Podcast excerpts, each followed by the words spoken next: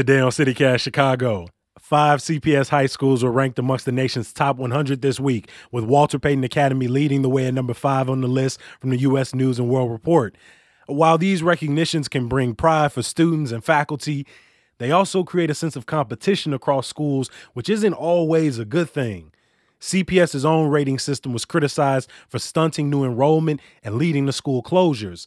The Chicago Board of Education voted yesterday to end this controversial ranking system, but what exactly will replace it? And will it help or hurt Chicago's most vulnerable students? It's Thursday, April 28th. I'm Jacoby Cochran, and this is CityCast Chicago.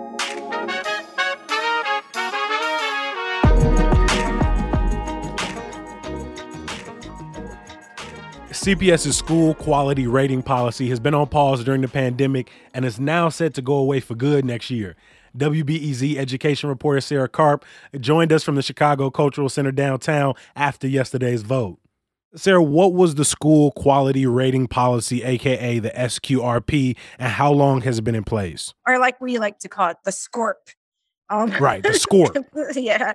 Well, um, you know, what it was was this way of rating schools using a whole bunch of metrics. And, you know, the, the way I think most people in the public kind of saw this was you'd see outside of a school, like uh, to me, they would say, we're a one plus school or we're a two plus school. And, you know, one plus was the best grading And, and then three was the, the worst. We only had these summative ratings for about 10 years. You know, prior to that, there were schools were rated, but they were given things like probation, not probation. So they were um, words as opposed to just a, a number and or you know something like that.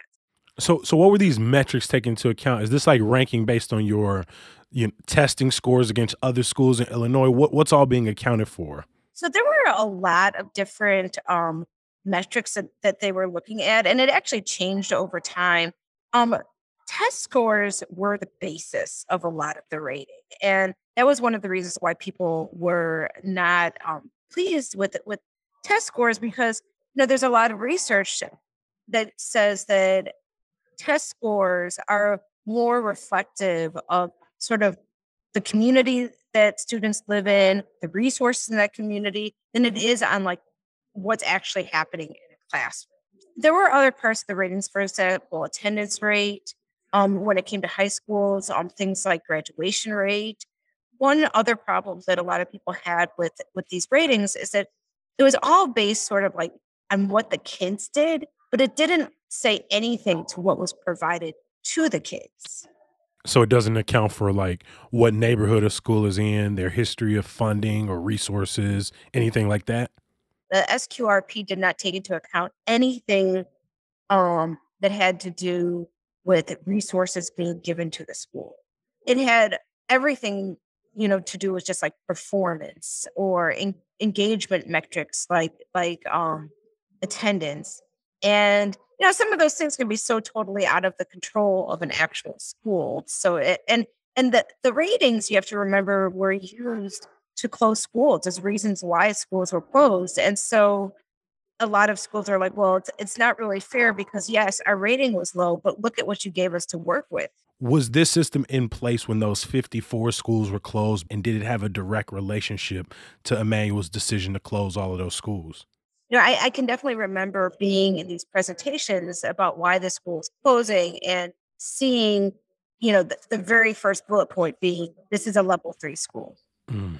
You know, the, the real reason why CPS ha- really wanted to have a, a rating system. We've moved, uh, you know, over the last 20 years to much more of a school district of choice. So that was sort of the idea. Like, you know, we want you to know what schools are good so you know which schools to choose. And, you know, really this whole idea of like a competitive marketplace of schools where people are choosing schools based on their quality. That's such a, a such, I mean, it's an, you know it's it's re it's it's the reality of the situation that uh, some schools are more resource or less resource but this idea of like here parents here the schools that you know are failing in the city that you know just just avoid those schools at all costs. It seems like that's putting those schools in a sort of ticking time bomb to closure or lower enrollment or just setting them up for failure. Right. I mean it was one of the, these things that sort of added to you know the downward spiral of schools. So you know, may, you're given a low rating, kids don't come to your school, you're given less money, more kids don't come to your school, you're given a lower rating. You know, it's sort of like, and and then you had all these schools that were like just trying to climb up from like, you know, all these these sort of arrows being slung at them, and you know that. That these are the reasons why you know community members, eh, board of education members have, have said that we need to change this this rating system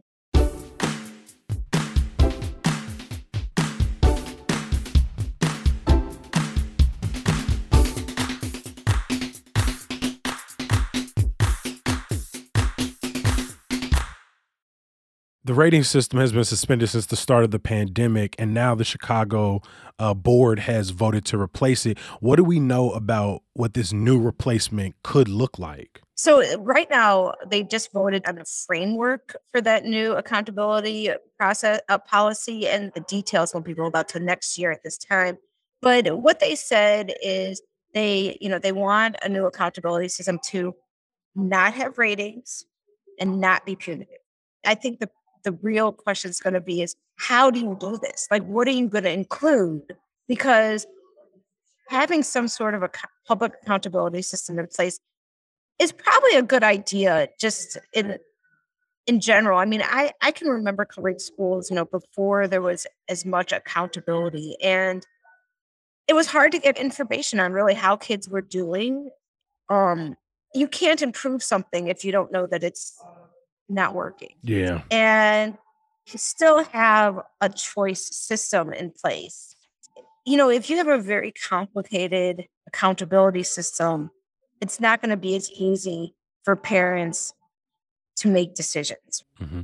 What do you hear from parents, teachers, advocates who you know, have either wanted a rating system to be brought down because it was controversial, or parents who say this is going to impact my ability to make choice. I liked knowing exactly, you know, how a school ranked based on these metrics. Have Have you seen a split there, or are you seeing some more uniformity with parents and teachers as well? The rating system is like we we did it, we tried it. It didn't really serve um, communities well. You know, mm-hmm. we've only we've lost students, we've closed schools a lot of communities feel very, you know, disheartened by those those decisions. I do think that the problem is that in the absence of a summative rating, right, it goes on reputation.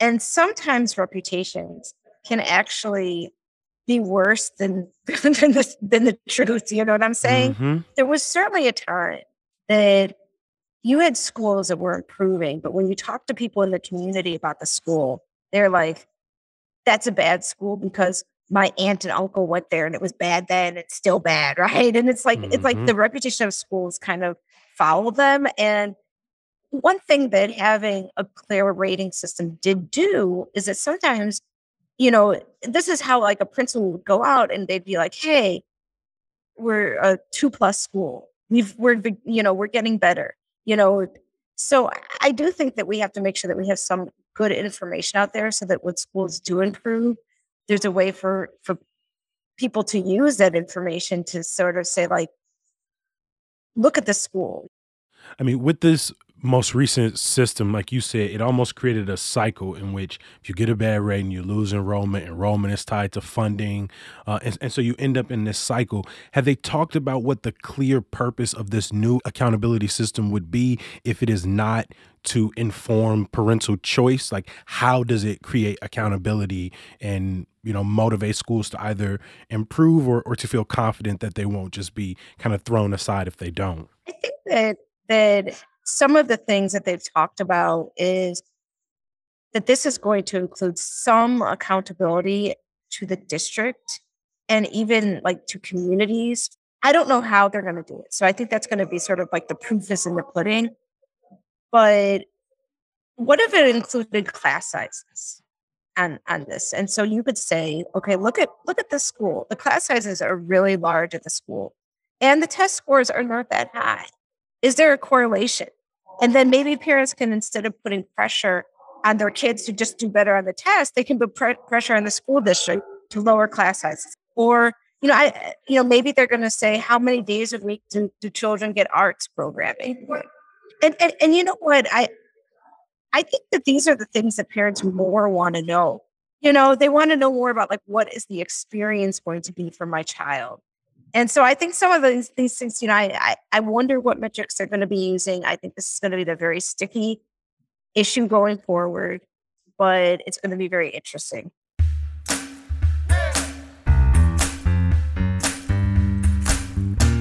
Well, we'll be continuing to watch this as they roll out whatever the system is to replace this one. Uh, Sarah Karp is an education reporter with WBEZ and a great friend of the show. I appreciate you stopping by once again. Oh, thank you for having me.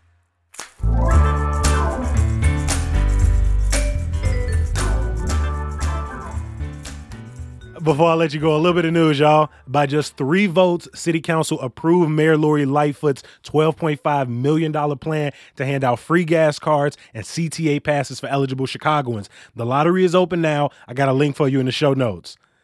Council members also voted unanimously yesterday to confirm Deborah Witzburg as Chicago's new inspector general after nearly eight months without a permanent top watchdog. Witzburg was previously deputy inspector general for public safety. And some good news to get you through. This Saturday marks the official return of Pilsen's Dia de los Niños parade. The route will begin at 11:30 a.m. on 18th Street at Blue Island and Loomis. As always, I appreciate you for listening. Talk to you tomorrow. Peace.